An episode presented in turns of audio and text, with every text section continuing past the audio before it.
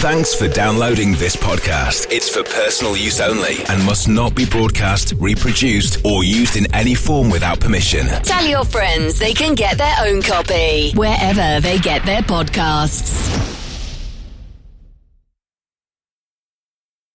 The FIA World Endurance Championship on RS1. On RS1. Part of the Radio Show Limited Network. And it's fair to say that this race week, which was meant to begin with a two day prologue last weekend, hasn't gone entirely to plan, but we are just about now back on track after cars were a little late to the party. Um, we all know about the, the world issues that can sometimes dent um, travel, particularly on the seas, but also sometimes elsewhere too. So, thankfully, all the cars are now here and have competed in a couple of days of prologue.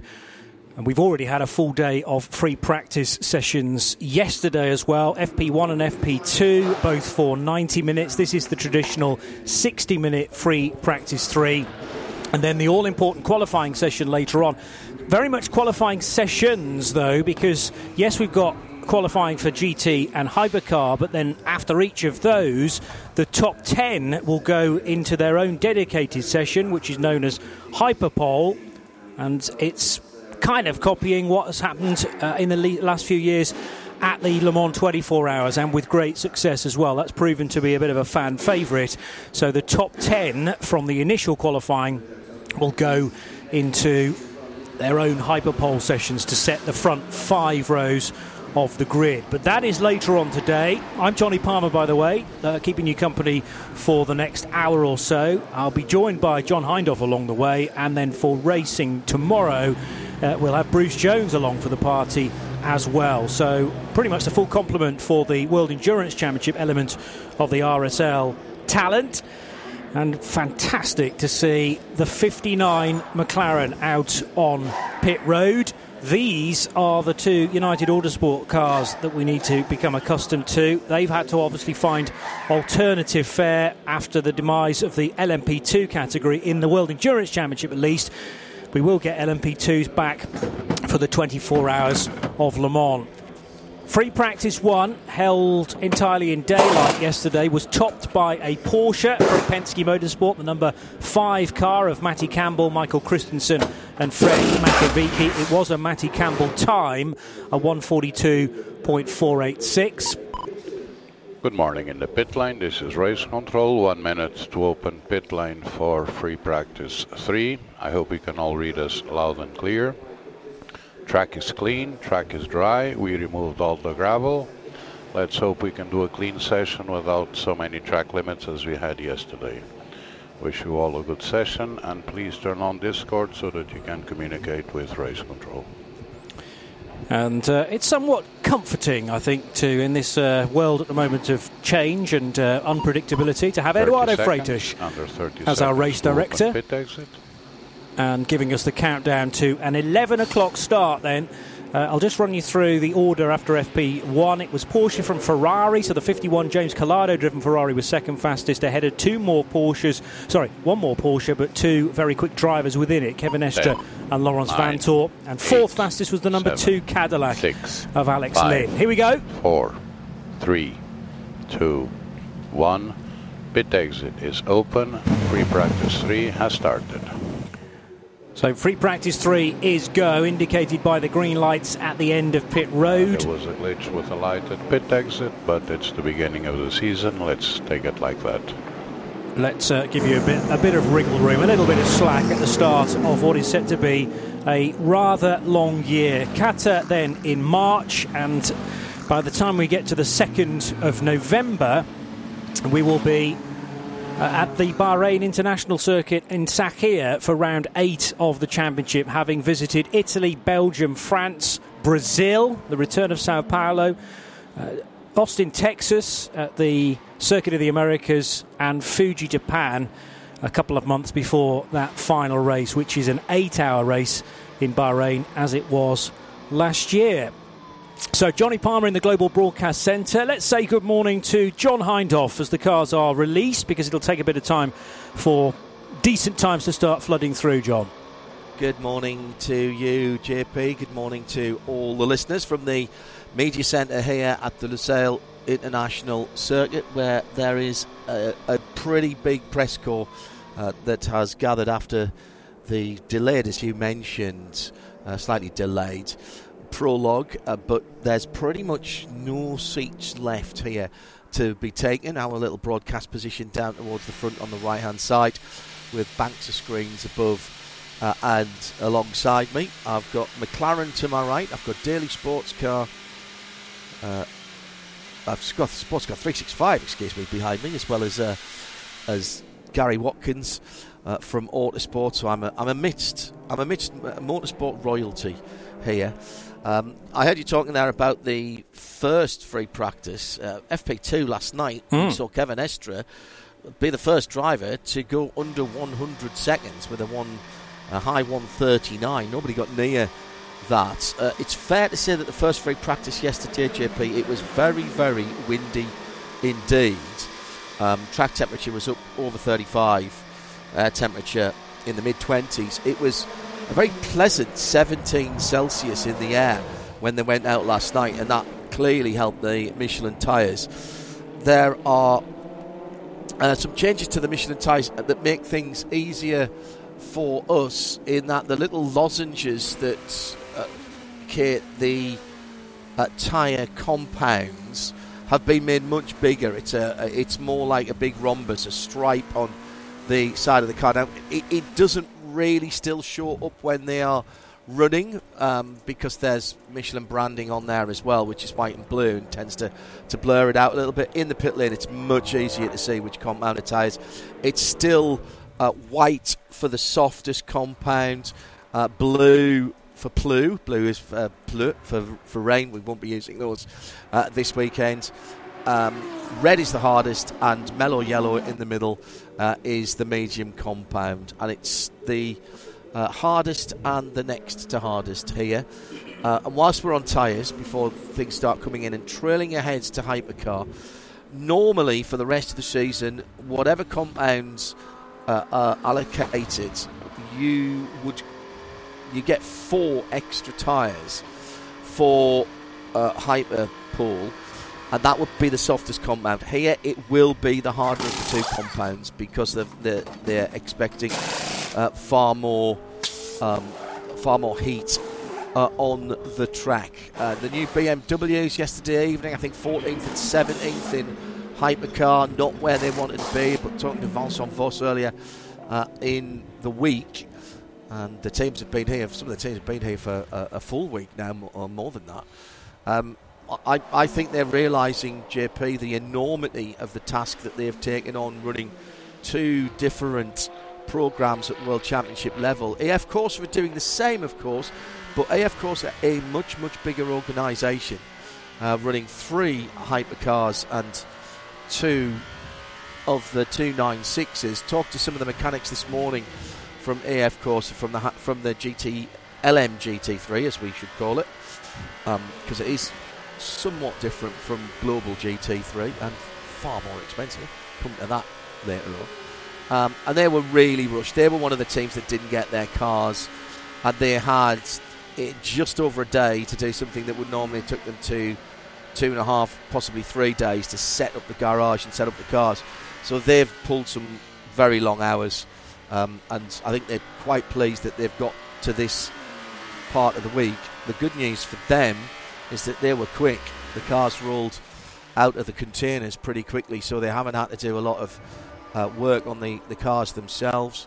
If you're watching timing and scoring, and it is available uh, live from the FIA WEC, it's Al Kamel once again, our colleagues who are doing that. Um, live.fiawec.com forward slash en for English forward slash, and there's a, a variety of different uh, things that you can pick off uh, from that uh, that particular page. I like to have the race control up because it shows the uh, people who were being naughty, and there were numerous, as you heard Eduardo mention. Um, a couple of 10 minute stop and holds earlier in the week, and I, I think race control's patience just basically uh, ran out, uh, and there's I think there's there's only one penalty still hanging over anybody, and that is for the Heart of Racing number 27 um, with Mancinelli who has got a suspended drive-through. Have you had a suspended drive-through? I'm not entirely certain. Um, he has to go through the pit lane six feet off the ground. Um, speeding under yellows. Uh, it's suspended for the meeting, and provided he doesn't do it again, um, that will be cleared. Although he has had one penalty point on his licence, uh, has that young man. So that is the only one that I can see that's hung hangover is a hangover. Uh, so nobody getting parked up for parts of this session. Um, as I say, as far as I can see. Once again, go to Al Kamel um, WEC and you will be able to see the notice boards and everything else as well. Just rolling out into the sunshine, the number 63, which had a bit of a problem. That ended up in the gravel yesterday, and we also had the Isotta Fraschini, who applied to change their name, um, but unfortunately it was too late. So it will just be the entrant uh, is Isotta Fraschini. They wanted to add something else to it. Um, but that wasn't allowed. Uh, they had a bit of an off as well down at turn six earlier in the week, but it's been JP remarkably uh, clean, hard tyres going on to the bright green SC63 Lamborghini. Remarkably clean um, for a circuit that is pretty demanding, uh, pretty featureless. All the drivers telling me last weekend that it was really hard to learn this circuit, and it's quick and committed as well, particularly for the hypercars. Yeah, I think one of the key things, and this to your point about tyres, is that there's a lot of constant radius corners, so it's really punishing on uh, particularly the, the rear left, it being a clockwise circuit, so the sections at turns 12, 13, and 14 very, very fast, but you've got turn 1 where you're leaning on that left mm. side an awful lot, and through 16 as well, which is a sort of similar corner but not quite as yeah. tight and crucial turn 16 onto the main straight. You get 32 individual tyres for this race. That's eight sets. Intriguingly, no jokers. Um, uh, whereas you do get jokers for, for instance, the eight hours of Bahrain and the six-hour races as well. But it's going to be eight tires and no uh, eight sets of tires and no more, and that's regardless of whether you're in hypercar or LMGT3. LMGT3 still considered a pro am category with non pro drivers kind of the, the, staple part of it, really. They're going to have to take part in qualifying. The bronze rated drivers, exclusively bronze sessions later today for GT3. But you're going to have to really take care of those tyres. Whereas before, uh, the AM categories within GT were given a little bit of dispensation and an extra set of tyres very often in the past. That's not the case in 2024. Slightly concerned about the pace of this Lamborghini, which is late to join the session. The number 63 Lamborghini Iron Lynx as it's entered, which is the SC63, brand new car for Mirko Bortolotti, Edoardo Mortara, and Daniil Kvyat. And the car just struggling to get up to full speed, but they've got 50 odd minutes to play with. And it's the number five Porsche Penske Motorsport 963, which is initially quickest uh, having set the time already to take it to the top. But we'll wait for more times, more meaningful times to come through in a short while. Uh, Daniel Mancinelli, you mentioned, he is from the Heart of Racing crew, isn't he? The Aston Martin Vantage AMR yes, LMGT3, yes, car number 27, yeah, sharing with Ian James and Alex Riberas. I think it's is it only Aston Martin that have got two different teams involved because the D Station racing car no longer a TF Sport run machine. That's exclusively D Station racing. But everybody else have two cars. There, there are elements of Prodrive in both of those garages. Fair there enough. are some faces that you would recognise. Yes. And I have recognised. Um, Heart of Racing um, have re uh, re partnered is that a word? It is now. Can um, be. Uh, yeah, it is. renewed their partnership. There you go. Um, they have renewed their partnership with, um, with, with Prodrive to to help them run their car. Um, there has been a little bit of a change in D Station because the boss is not racing anymore. You'll notice his name um, is not on the driver Yeah, roster. Satoshi Hoshino uh, Yeah. is the guy, isn't he? But, but I, I did see his name perhaps penciled in for later on in the year, so I don't know whether it's just a, a date clash, which means he can't do this round. He's, But he's doing Japanese Super G3, GTs, isn't he, in the GT300s. He's, he's concentrating on that. okay, Um, and another team boss, and, and th- this is a uh, a really significant one. Uh, Christian Ried not taking part this weekend, which means that this is the first race in the modern FIA WEC era that hasn't had Christian Reed in it. Uh, he's been teasing us about whether he may or may not come back and drive the car that won through through the ELMS, I think it was, wasn't it, at Le Mans. Um, they've also got first reserve with their second Porsche 963, um, which he was talking to Sportscar 365's John Dagys the other day and saying if that does get in, they'll have to miss a couple of IMSA races um, to do that because they don't have the extra chassis that they were expecting from Porsche. So they'd have to ma- miss Detroit before Le Mans so they could get out for the test day, and they'd have to miss uh, Watkins Glen and the in Six Hours, which is the week directly after uh, this year.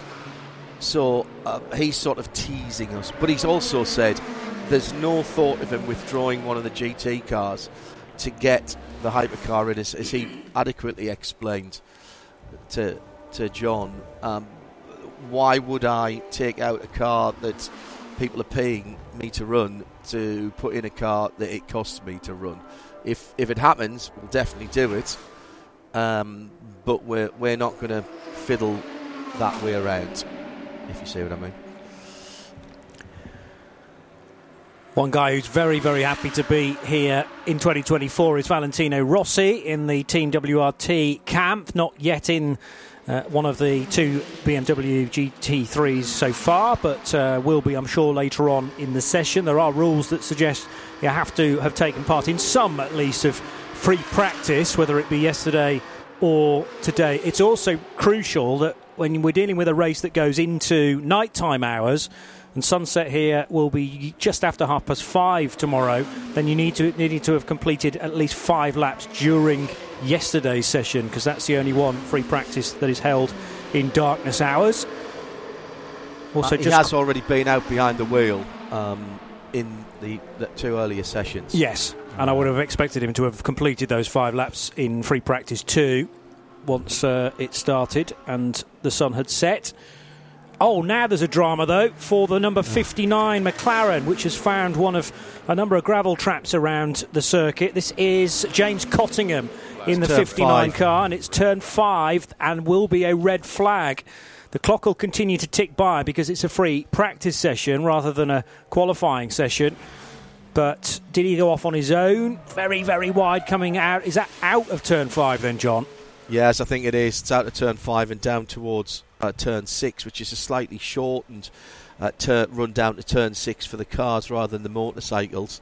There is only one lap record here because it's only been used for cars once, and that is Max Verstappen's 124.319 from 2023. In 2021, the ru- the ran on the slightly longer circuit, the motorcycle circuit, and I I, I can't find anything that would be um, appropriate. Yeah, copy that. We just saw that. Interestingly, that was much better in uh, in that first of the third gear corners. You were just trying to carry a bit too much speed to get on the power. it was all going so very well until the, he went off, is what the pit radio is saying, basically. So, first red flag of this session, then, uh, JP. Yeah, and I mean, hopefully it won't be out for too long, uh, assuming that McLaren can be recovered relatively quickly. And it remains to be seen what happens to the car. If this was a qualifying session, then James wouldn't be permitted to continue. But uh, it might be that the car is put down onto hard standing, and perhaps the car will be able to make its way back to pit road. The risk with that, of course, is that the 59 McLaren then brings a load of gravel onto the racetrack and. Uh, to the detriment of, of everybody else. But the 720S LMGT3, beautifully turned out by United Autosports. We'd expect nothing less from the Yorkshire squad, the Anglo American owned squad. And um, obviously, there are ties. I was hearing you mention this to Richard Dean in one of the prologue shows, John. There are ties with the McLaren marque, of course, through Zak mm. Brown, mm. but um, actually, it's an entirely different um, operation, the GT3s from Grand, Grand, Prix racing. Let's hear from Louise in the pit lane. See, um, one of those is also going to be in the pit lane. It's not just with the teams and the drivers, but also your pit lane interviewer. You've known me for many years, since 2012 here in the WEC. And now I'm introducing Bruce Jouanny, who's also going to be joining us. Bruce is going to share the pit lane with us here this weekend, and then you'll see much more of him throughout the season while I step back. Bruce, hello. Hello there. I'm so happy to be joining you guys. And uh, yeah, first time for me in the WEC. The grid is absolutely amazing. Uh, I think I'll see you in Le Mans. We'll be together again, which I'm looking forward. But yeah, guys, I'll be taking you up and down uh, the pit lane during the races. And the weather's beautiful now. We're in Qatar, and we're going to have a fantastic weekend. So watch. See you then. So a change of personnel um, gradually, it sounds like, in pit road as this red flag continues. But as I say, this is eating into the session. Mm and there are cars that actually haven't joined the session so far. For instance, we haven't seen the number 77 Proton competition Ford Mustang, one of two brand new cars for this season. The, one of the Akkodis ASP team Lexus for Arnold Robin has only done out and in laps, hasn't actually been across the line yet. And the same can be said for Klaus Bachler's Porsche from Manthey Pure Racing, number 92. So uh, they will be wanting the session to resume as quickly as possible. Everybody else, though, instructed, of course, at much lower speeds to return to the pit lane as the McLaren is craned out of the gravel, John. Mm. Yeah, and the GT3, LMGT3, brand new as we've mentioned, and for the first time in uh, global GT3 competition, uh, they are being subjected to uh, a balance of performance uh, that is are been calculated in a very similar way to uh, how the hypercars are and the GTPs are in IMSA and the WEC, or in the WEC and IMSA, I did them that way around. Um, that means that, again, it's all about the output from these cars. And the FIA and the ACO are at pains to to talk about this and uh, basically talk about the equity of how it goes right the way through. What it has done is added a lot of costs to the GT3s, which are not uh, cheap cars to start with. But uh, talking to one of the uh, the GT3, actually talked to two or three of them, um, and a couple of them were prepared to put uh, financial figures on and i have converted it back to pounds because that's how my brain works but we're talking in the region of 1.2 million uh, million pounds extra for a WEC budget to have the uh, the logging loom, the drive shafts with the torque sensors on, etc. Um, a huge amount of additional uh, cost to go in. Now, not all of these teams are manufacturer supported, and it's also coming in in the ELMS as well. Um, and those cars run again at a much lower budget level. And it will be, I, think, interesting to talk to some of the, the teams. The pit lane car is back on track. We are waiting for the car to come back to the pits to resume the session. James Cottingham on his way back in the number 59. Uh, McLaren at GT3, Evo, we're, uh, we're dropping the numbers in in McLaren because there's a, a new uh, road car coming out and it won't quite uh, it won't quite tally uh, with that. The new car's a 750, and therefore it makes sense to just call it a GT3. And it, it's a racing car. It's a McLaren. Then you know we know what we're talking about. Uh, so that was one thing about the, the BOP and uh, and GT3. IMSA are talking about doing a similar system as well. We've also got the proposal that's been talked about a lot about this two stage uh, BOP, which is all about acceleration and top speed. And there, there, there are tables for it within the, the regulations. The GT LMGT3s are using it uh, this week, and Can't loosen them.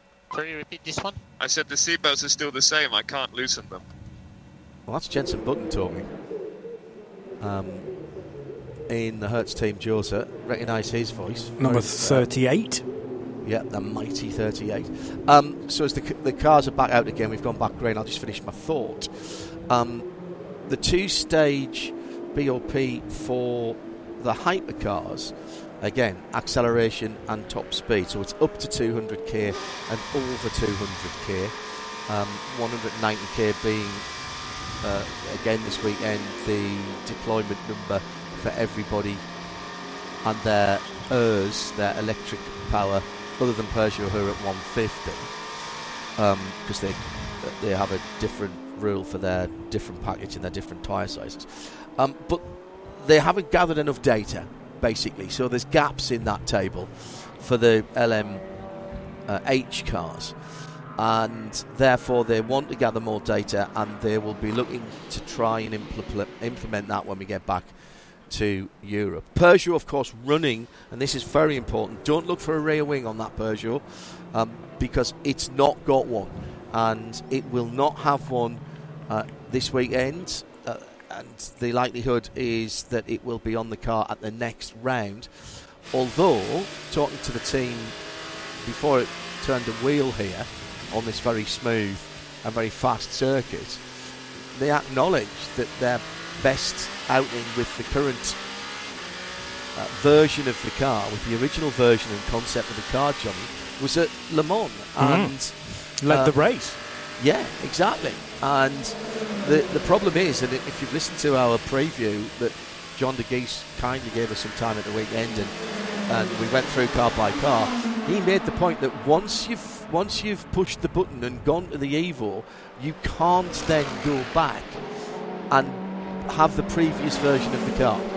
So if they were to go at Imola or at Spa with the new version of the car with a, a vestigial rear wing, um, to, to balance what they're losing, the, the key is the rear wing will be balancing the downforce that they lose from the underfloor from running the wider rear tyres. And if they do that, then you can't have that car back for Le Mans. So th- there's, it, there would appear to be still some um, back and forth within Peugeot um, about whether they, when and if they'll pull the, push the button, and whether that might even be the same car all the way to Le Mans. So when you say you can't have the previous car back again, that's as per the regulations. You're saying the technical Correct. regs Once don't don't com- don't uh, allow that.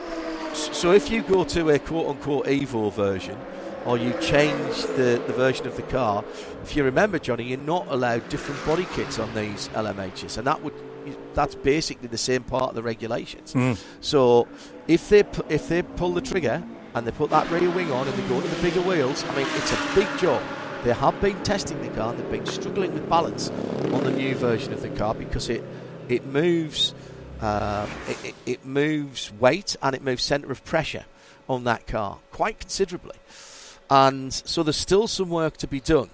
And Massive lockup for the Lamborghini. I'm spotting as it comes towards the end of the lap, and that is Daniil Kvyat, who yeah, has actually gone off the track through the MotoGP penalty loop. yes, He went so far off.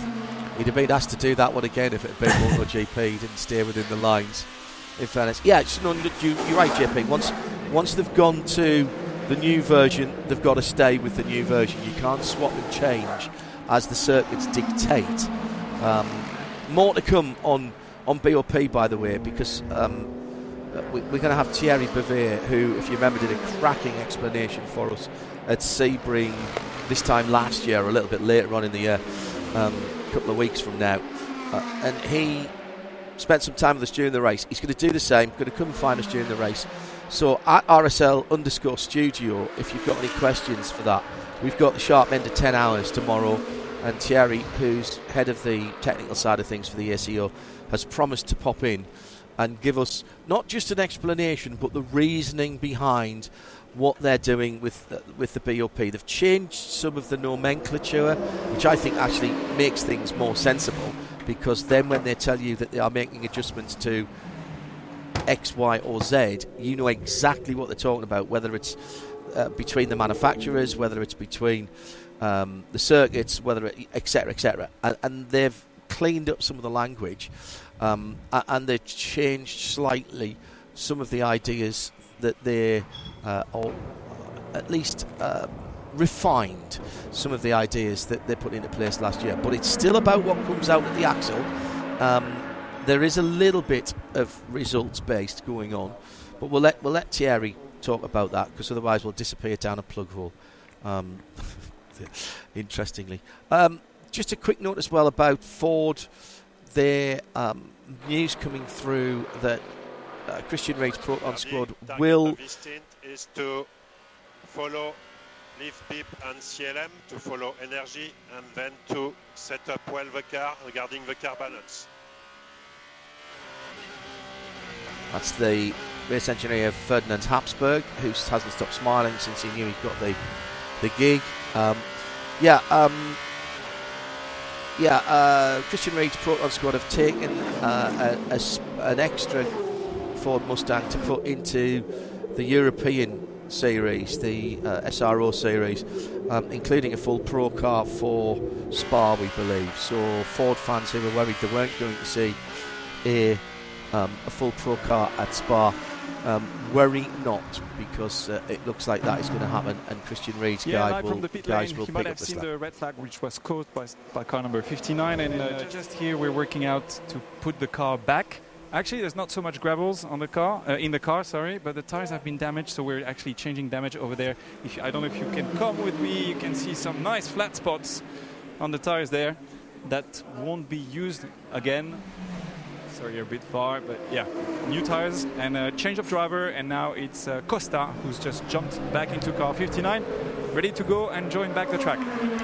And the good news is that these tyres for free practice three and indeed one and two are not needed again for the race. You get uh, 12 individual tyres, so uh, three sets for all of the free practice sessions.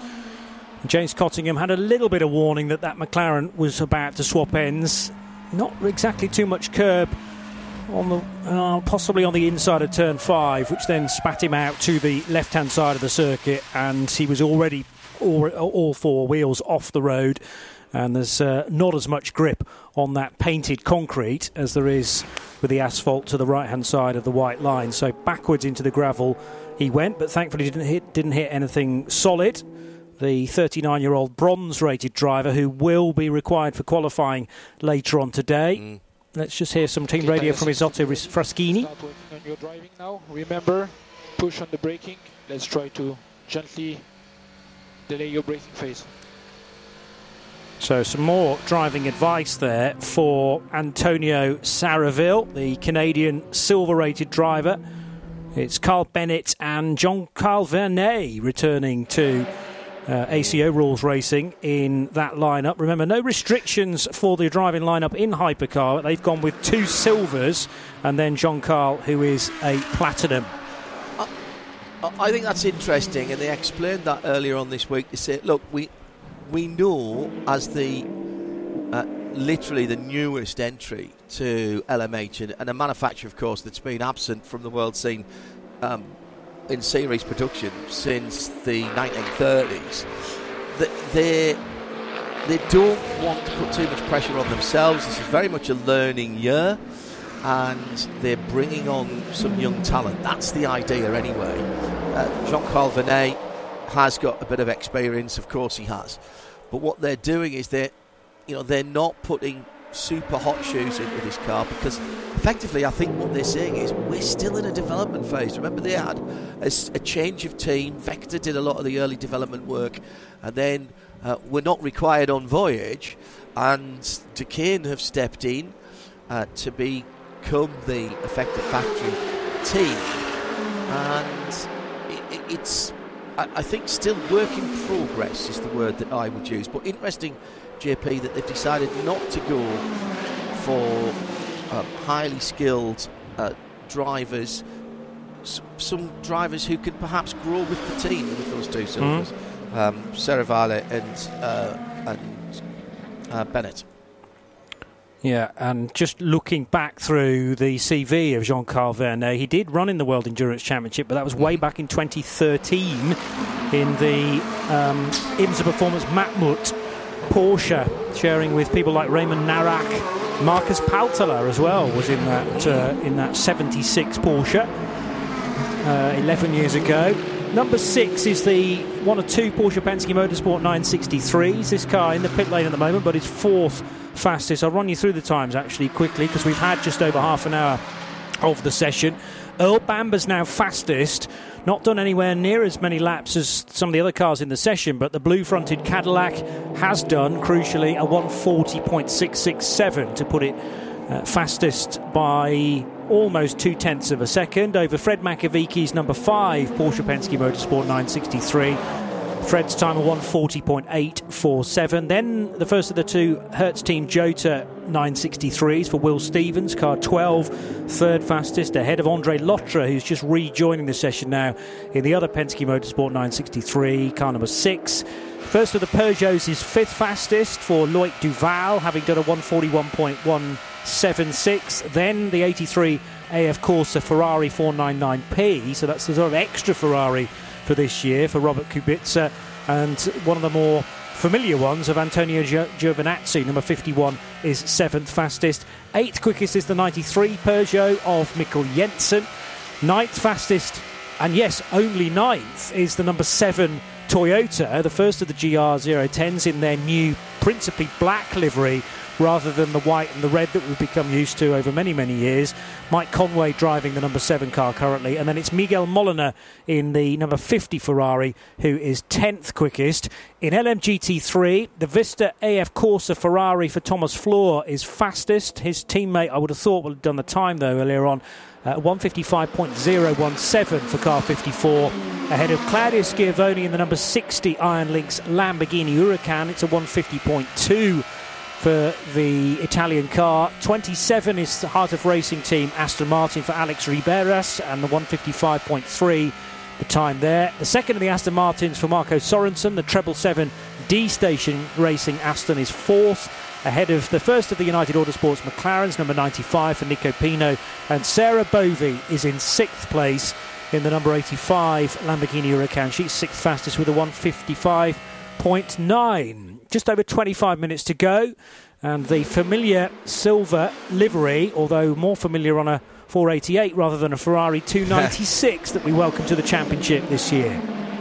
And that's a heck of a, you know, that's a heck of a, an effort from Vista AF Corse, uh, given that they were the guys that pretty much got their cars last. We were talking earlier on about their trials and tribulations. The Vista Jet colours in the sparkling silver and red. Car looks absolutely fantastic. Uh, when I was walking pit lane on Sunday, I think it was JP. Um, they just rolled them out of the containers and they were sitting at uh, 90 degrees to the pit lane.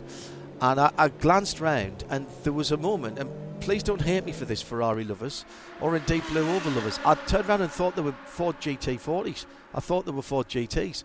Just the way I, I looked around, at, and it's the colour scheme, how they break up the silver and the darker red. And I was like, oh, what are these? Oh, okay, yes, there. And then I saw Vista on the side and I knew where I was. Uh, but we've got some sparkling colour schemes in. The uh, Heart Racing Aston Martin is in a, a satin blue uh, this year, which looks absolutely cracking. The McLarens, as you might imagine, have a lot of orange on them, uh, even though they're not officially works cars. Um, they are uh, privateer cars. Touched on this earlier on. United Autosport basically had to um, put a proposal in to get uh, to see if they were going to be able to run uh, the cars, and they. uh, Richard Dean admitting to me, he said, you know, we were up against teams who'd run the cars before. Uh, pure Rxcing in the pit lane with the white and highlighter yellow number 92 Porsche. Interestingly, on the uh, Le Mans entries, JP, um, they eschewed a couple of of, uh, invitations uh, for, for them. They're running in conjun- con- conjunction with Manthey, who are also running the car next door, the EMA car for uh, Yasser Shahin and his teammates. That's the one that's got the Bend sponsorship on. But um, Rxcing, pure Rxcing, uh, decided not to take up all of their potential Le Mans entries this year, which I thought was, was interesting. Mm. Yeah, I'm sure there's thought behind it, but um, yeah, it's a possibly strange decision. Um, but there's a long time to go, I suppose, between now and uh, Le Mans. Speaking of Le Mans and the D station Aston Martin that we were many minutes ago, Satoshi Hoshino will be part of the championship, if you like, because he's only doing Le Mans. So he'll come in Ah. for the treble seven Yeah. D station racing Aston. But otherwise, as you say, clashing commitments in his home country of Japan, GT 300 as part of Super GT. So it's Clement Mateu who is the bronze rated driver in treble seven otherwise. Uh, but Le Mans still double point scoring, so that may well take Mateu out of a, a championship challenge, if you like, because he won't have the chance to score points in France. You, you mentioned that Earl Bamber was top of the pops here in the Cadillac. A singleton Cadillac this year. th- There was some thought there might have been a second car. Um, it's, it's come down to budget, as uh, Sarah Bovey has been told off in the Iron Dames car for abusing track limits. Um, there was some thought there might be a second car. It's budgetary. I asked head of GM's uh, endurance racing, Laura Wontrop Klauser, about it, uh, and she was happy to speak on uh, on tape. It's not tape nowadays, but you know what I mean. Um, on the record about it, and they would like to have another car, and yes, it would it would help them out. They will have extra car for Le Mans, of course. That's uh, something that we do know. The uh, but that car has shown good speed, and a 140.667 is um, is the top time at the moment, and, and that is that car. And I, I'm I'm very impressed by that at this time of the day, with the track temperature um, into the mid 30s Celsius, uh, which is a heck of a lot warmer than it was when Estre's time was was clocked last night. Uh, we- We're into this is race time tomorrow. Don't forget, it is a Saturday race, so we're we're not expecting to do the 1812 kilometres. So we'll, we'll start. It's a little. The cars will roll a little before 11 uh, here in in Qatar, um, and so that gives us what a 9 p.m. finish. It'll be very very dark by then. very very dark indeed. The sun doesn't drop gently behind the horizon at this time of the year here, JP. It's like somebody has has thrown it down from a great height. It's 15 minutes and gone. If you want the sunset shot, the photographers say you have to work very hard for the sunset shots because they don't get many second chances. I'll put it that way. Yeah. Yeah, I, I can imagine them uh, forcing their way to uh, wherever they are in the safe uh, zones for photographers. So, but it, I- it will be uh, a number of people deep, I would think. So you've got to be at the front for that crucial 15-minute segment. At 17:37 is the official sunset time, at Is least it? in Doha. I'm trying to get it slightly more accurate, but it's it's that roughly af- after half past five. Uh, we'll be well. That's the sunset. There'll be a bit of gloaming after that. Um, but we will have been racing for over six hours at that point, and then there's another good three and a bit hours until race finish. And as you say, we'll be we'll be lucky to get to the 18, 12 kilometres. It would be very nice because we had in the history of the 1,000 miles of Sebring didn't ever get to the 1,000 miles. It was always the eight hours that beat it. I'm now going to have to work that out, aren't I? So, 1812 kilometres. You talk amongst yourselves, JP. I've got a bit of. Um, You're trying to work out how long it might be if if we actually stayed green throughout. Uh, how Yeah. how long that would be? Yeah. Well, it should be just less than ten hours, but uh, depends. Oh, on- really? I would imagine so. So if you if you stayed green and you ran round, it's I see a figure on it. It's something like 332 laps. It's north of 300 laps anyway. Um, and yeah, if that is ra- if that done at a roughly race pace throughout, um, it should be possible. But I still think it rather unlikely. Right, so that's 1125.9 miles. Well, I'm going to call that 1126 miles. Uh, 1126. Uh, cancel that. It's 335 laps actually, and um, marginally. They call it the 1812 because that's the date of the Qatar National Day, the 18th of December.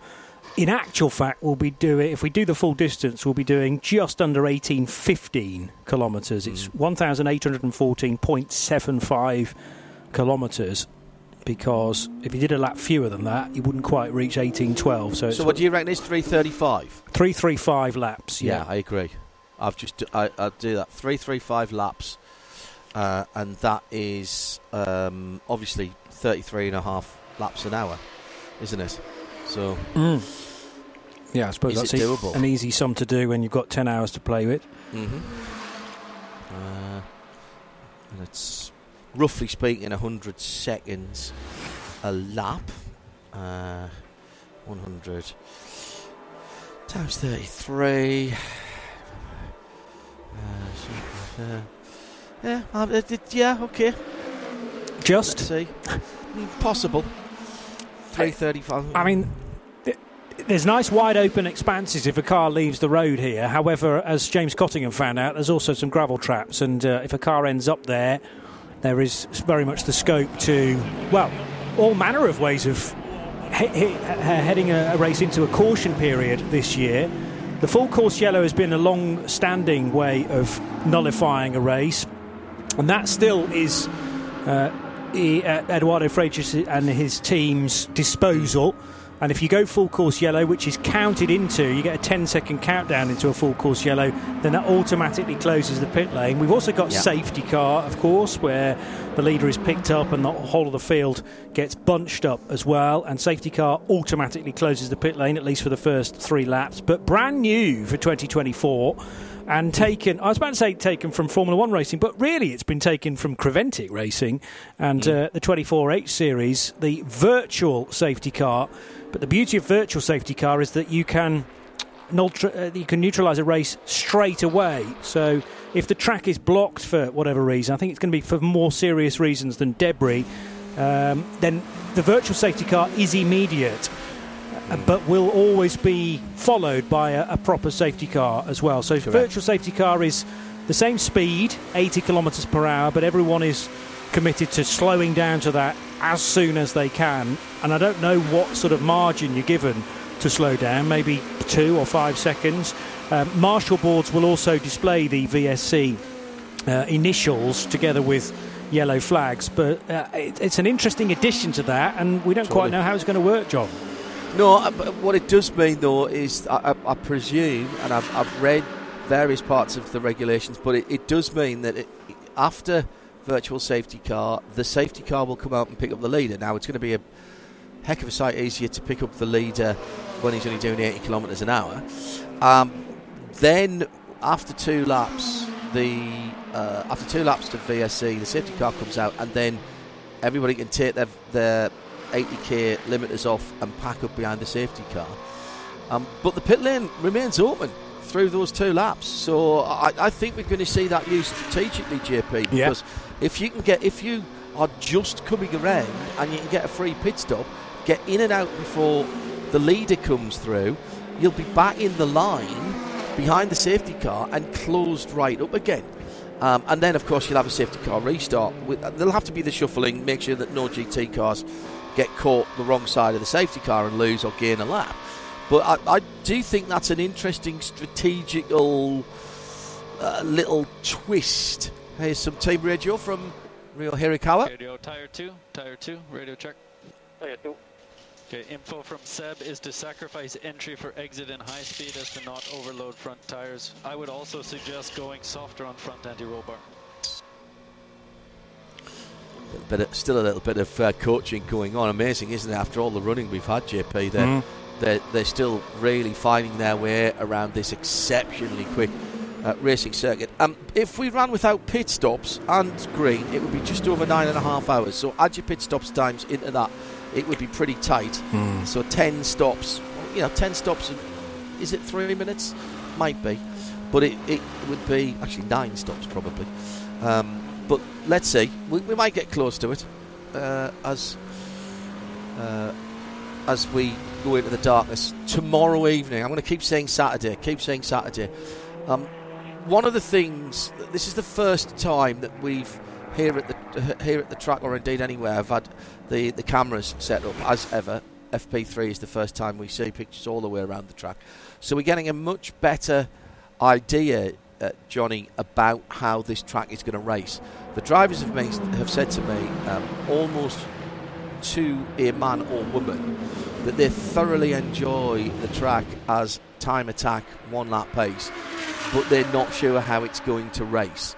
Now, between GT3, LMGT3, and uh, and the hypercar class, there's a decent uh, margin of performance, and a number of the drivers saying that the absence of LMP2 cars, and it's now GT3 rather than GTE, makes the GT driver's life a lot easier because you'll remember the old GTE cars, the Le Mans GTE cars, were actually pretty quick and they'd slowed down the P2 so much that coming out of corners, sometimes the GTEs were as quick, if not quicker, and would, would sort of be getting held up by the cars that didn't have, weren't travelling enough to make the downforce work because they also led a lot of downforce off those cars. So I think between class, it will be um, not so much of a problem, but within class, everybody is so close. I mean, last I think it was last night, all of the hypercars were, within two seconds. Um, it, it, has been very much closer than I think anybody has uh, had expected. Uh, hard tyres on the number 50. The uh, Works uh, car, all AF courses, the Ferrari hypercars, all run by AF Corse, and as was revealed to us, there's a, a huge amount of data going between those three cars. So there's there's not any thought of um, you're not copying my homework. Um, and AF Corse are running all three of them, and Ferrari assisting in the running of all three of them. Um, although we can't think of that third car, the yellow car, um, in the World Championship because, of course, it is in the Privateers Cup. I'm not sure how Hertz Team Jota feel about that, or indeed Proton um, with their privateer Porsches. Um, but it is in the the Cup rather than the World Championship, uh, despite having two factory drivers and being run by the factory team and the manufacturer. But um, hey, great, uh, great to see another car. Uh, Robert Kubica and Orlen, his long-time sponsor, instrumental in that. Also great to see the RCF. Um, for me, the first time I've seen it outside of IMSA competition, and in the, the new for 2024 Toyota Gazoo Racing red, white, and black colours, which obviously is not going to get any uh, gainsaying from me being a Sunderland supporter. Uh, and it's gone all right for Akkodis, and they've been, I think, pretty happy from what they've told me about what's going on. The new car um, still over a season away um, at the moment. 25 perhaps at the start of the 25 season for the new car, which they haven't decided what it's going to be called yet, and they've got to launch the road car. But uh, Toyota and Lexus work very closely together. And in fact, Pascal Vasselon leaving uh, Toyota Gazoo Racing and the LMP program, he's gone to sit atop the pyramid of all Toyota's motorsport globally. And so he's overseeing that as well as the rally programs as well. So a huge uh, amount of responsibility for Pascal Vasselon. Um, and someone else who's sort of switched from one side of Toyota's family to the Lexus side of it is Jose Maria Lopez yes. as well. So Jose Maria Lopez in one of those two Lexus. Uh, we've got a Japanese part of the driving lineup in Takeshi Kimura, who's the bronze in the number 87 car, and in the reverse of that number, number 78, we have Arnold Robin as the bronze, joining Timur Boguslavskiy and Kelvin van der Linde. I was trying to work out a moment or two ago which corner is massively affected by gravel now, just off the racing line, but it looks like there's gravel. turn six. Okay, so gravel just to the right of the apex, and as people just they are obeying track limits just and keeping the left side tyres. It's where the one of the two Hertz Team Jota cars, number 38, has just gone through. Uh, but obviously, the right side tyres are just ducking into that gravel and bringing quite a few of the stones onto the racetrack, which means that have a look at a tracker. That's going to be a problem when we get to racing tomorrow if they are two abreast because you're lapping somebody and you're going to be right through the stones there and risking potentially puncturing one of these uh, few tyres that you're given. Nicklas mm. Nielsen on the team radio. Okay, mate, in terms of pace, we're happy with sector 1 and 2 on that lap. Two laps ago, there was a track limit T15. Pace is on target, we like There is something offset on the steering wheel, I guess. It's not the EPS. Copy, we'll check after the session. If it looks safe to you, we carry on. Four laps to go. This is safe, but the problem is we have a lot of mountains here because it's also not consistent. EPS, electric power steering, something power yeah. steering. Yeah, what happens, JP? It's funny. Uh, you get it sometimes on a road car, um, and, and, and, bizarrely, the only one of uh, the Hindhaugh fleet that I've ever had an issue with it on is the uh, is the tw- it's the 2012 Seat Ibiza, uh, and it needs to be reset. Otherwise, your steering sometimes your steering wheel is slightly out of kilter with where you point, so it's not absolutely straight. And I've got to tell you now, it used to drive me mad um, if I changed the steering wheel on my cars back in the old days when it was all mechanical. Of course, if you if you got your steering wheel slightly off on the splines, then straight ahead you were sort of cockeyed a bit. So you had to take the steering wheel off, make sure your steering was absolutely straight, and then put it back on again. With uh, electronic power steering, of course, it's a motor and it, it's it's not directly connected um, in the same way, so you can get a little bit of um, of waywardness. Mm-hmm. Is what it is. Now that was the Cadillac just going through. So what corner is that? I think that is six. I'm just too far away from the tracker to be able to read the numbers. I should have brought me binoculars. Number 20 BMW uh, now into pit lane. We've got just under seven minutes to go. It's still that Cadillac that's fastest. Sebastien Bourdais now at the wheel, 140.667. So that's still the Earl Bamber time, which keeps it up hmm. there. But I've noticed. I've noticed Sorry, Johnny, that uh, some of, some of the cars are actually going for longer runs, m- yeah. less so, you know, really quick times. For instance, Michael Christensen in that second fastest number five Porsche from Penske onto his 18th lap now. So they are doing a, a almost the start of the race and uh, doing a replica of that uh, because this session started exactly the same time as the race will tomorrow. Correct, exactly so.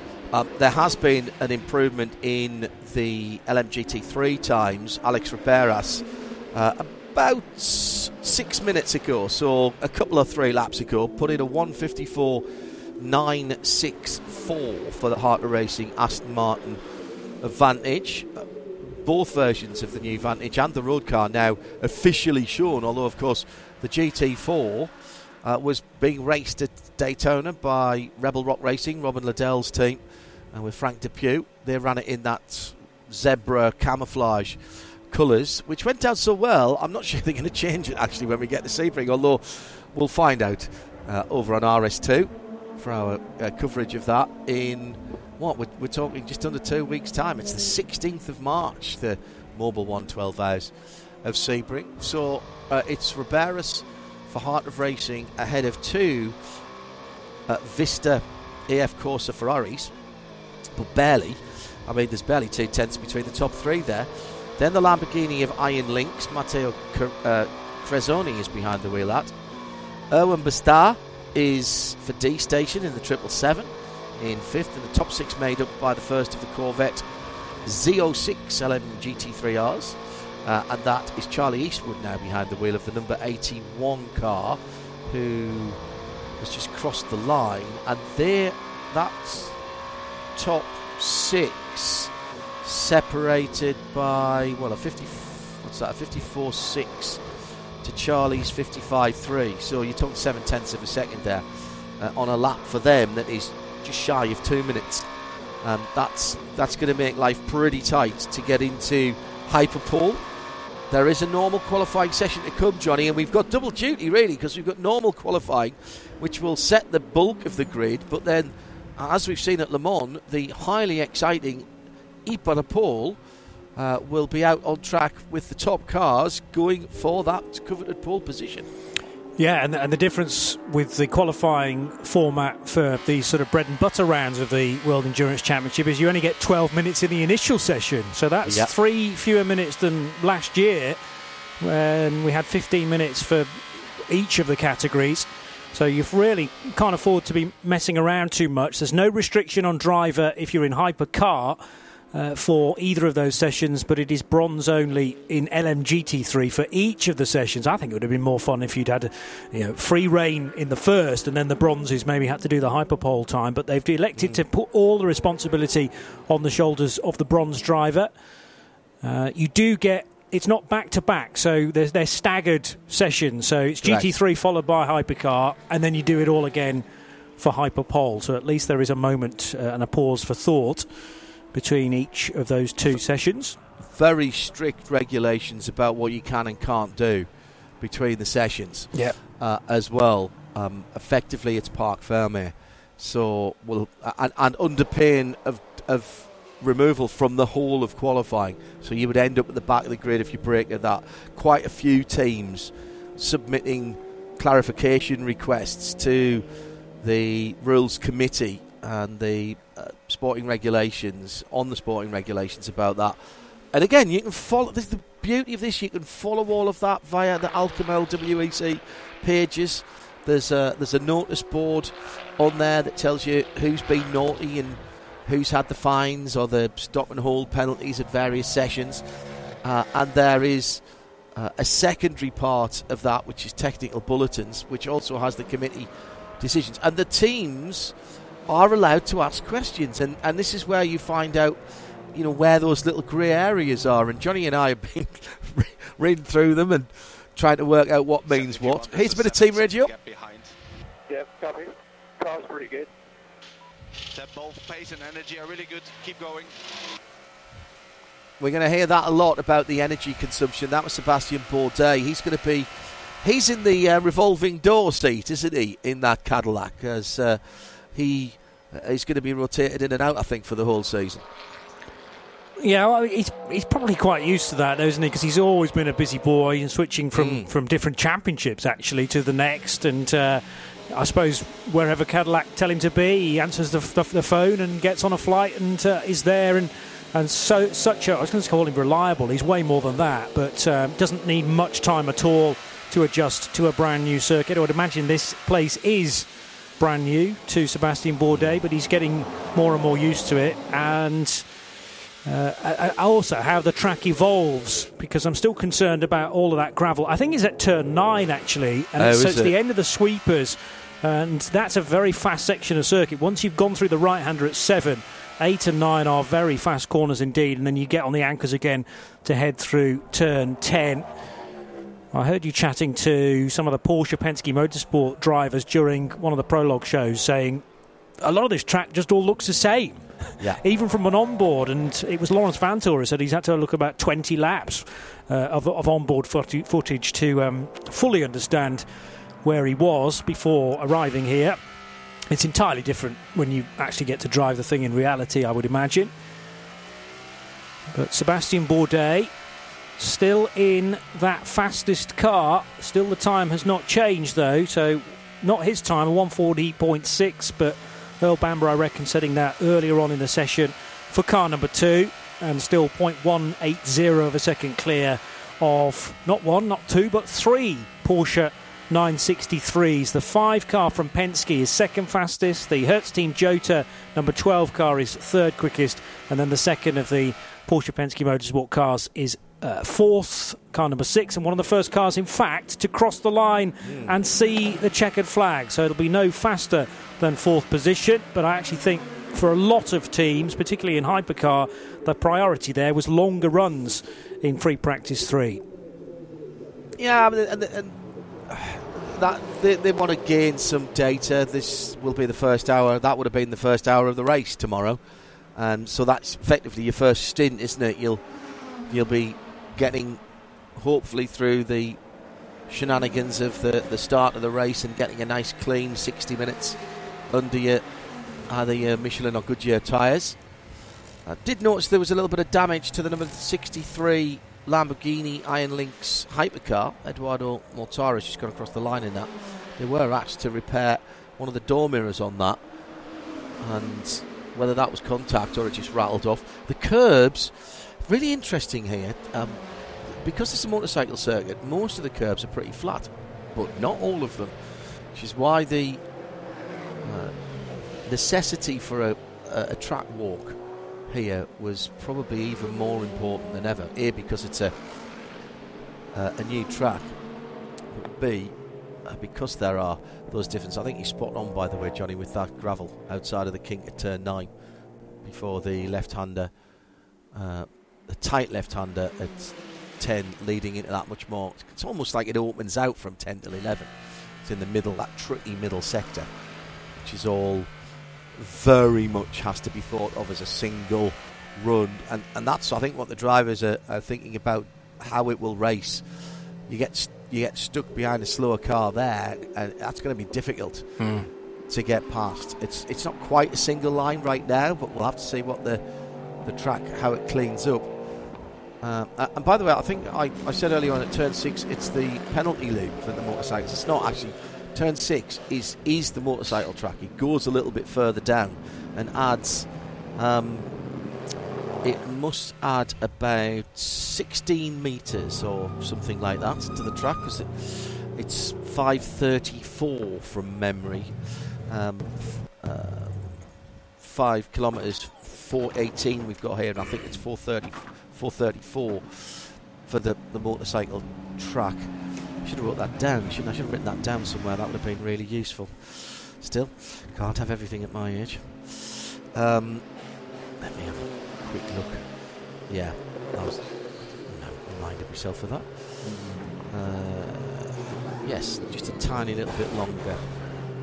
Oh no, it's, it's a bit longer than I thought actually. Uh, motorcycle.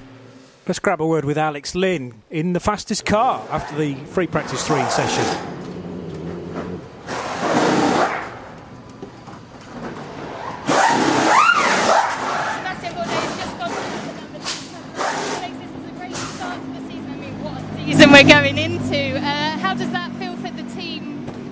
Session to be fastest? Uh, to be honest, I think even from the prologue and even yesterday, we've been feeling strong. Obviously, I know there's a lot of other teams are looking good as well, but you know, actually, our, our Cadillac's really feeling good around this circuit. The fast-flowing corners, I think, really suiting us. Uh, so yeah, fingers crossed we can uh, capitalise that now from for when it matters. I'm looking forward to qualifying because, of course, we've got a different setup this year. Yeah. No, I, I'm going to enjoy it. I think uh, I like the hyperpole kind of sessions, and uh, yeah, brings a lot more excitement. And yeah, I like a bit of qualifying Uh, who will be qualifying? myself. Okay, good. Glad I asked. Yeah. No, it should be fun. Should be fun. All right, thank you. Thank you. Would have been massively disappointed for him to say, I love qualifying, I love qualifying, but it'll be Bourdais doing it.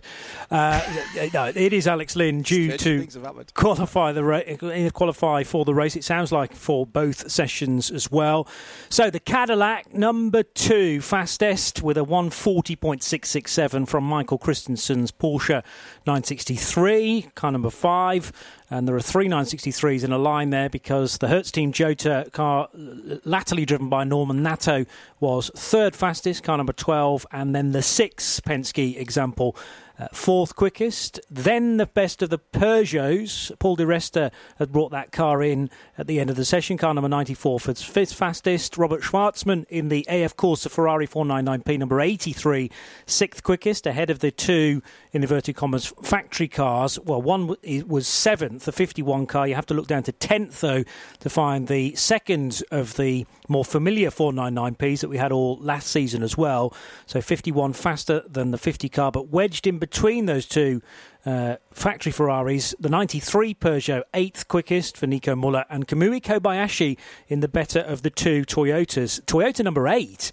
Down in 17th position, and Ryo Hirakawa was receiving some advice from his engineer regarding the setup of that car. I just wonder whether they're keeping their powder dry for the time being, and we'll see a bit more Toyota pace when we get to qualifying. In LMGT3, Alex Riberas in the Aston Martin from Heart of Racing team was fastest, number 27, ahead of the two Vista AF Corse Ferrari 296s of number 54 and latterly Francesco Castellacci.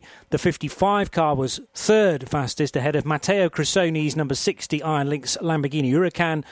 Uh, Erwan Bastard in the D Station Racing Aston Martin Treble 7 was fifth fastest, and then a TF Sports Corvette Z06 for Tom Van Rompuy in number 81 was sixth fastest. I have concerns about the number 77 Proton Competition Ford Mustang, though. I saw Ben Barker getting out of that car after only about 20 minutes gone. It only did a single lap in that session, and there were some concerned looks from Ryan Hardwick at various points. So all not quite well with one of the brand new Mustangs. The other one uh, for from Proton managed to finish well in 15th position.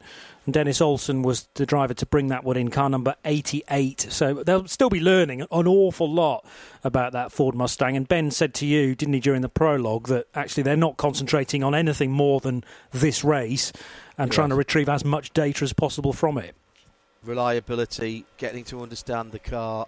Look, it's not as if they haven't been testing, they have, but there's a big difference between testing on your own on a circuit and everything going well. And you know you try and break things when you you, you you're bringing a new car uh, to a world championship.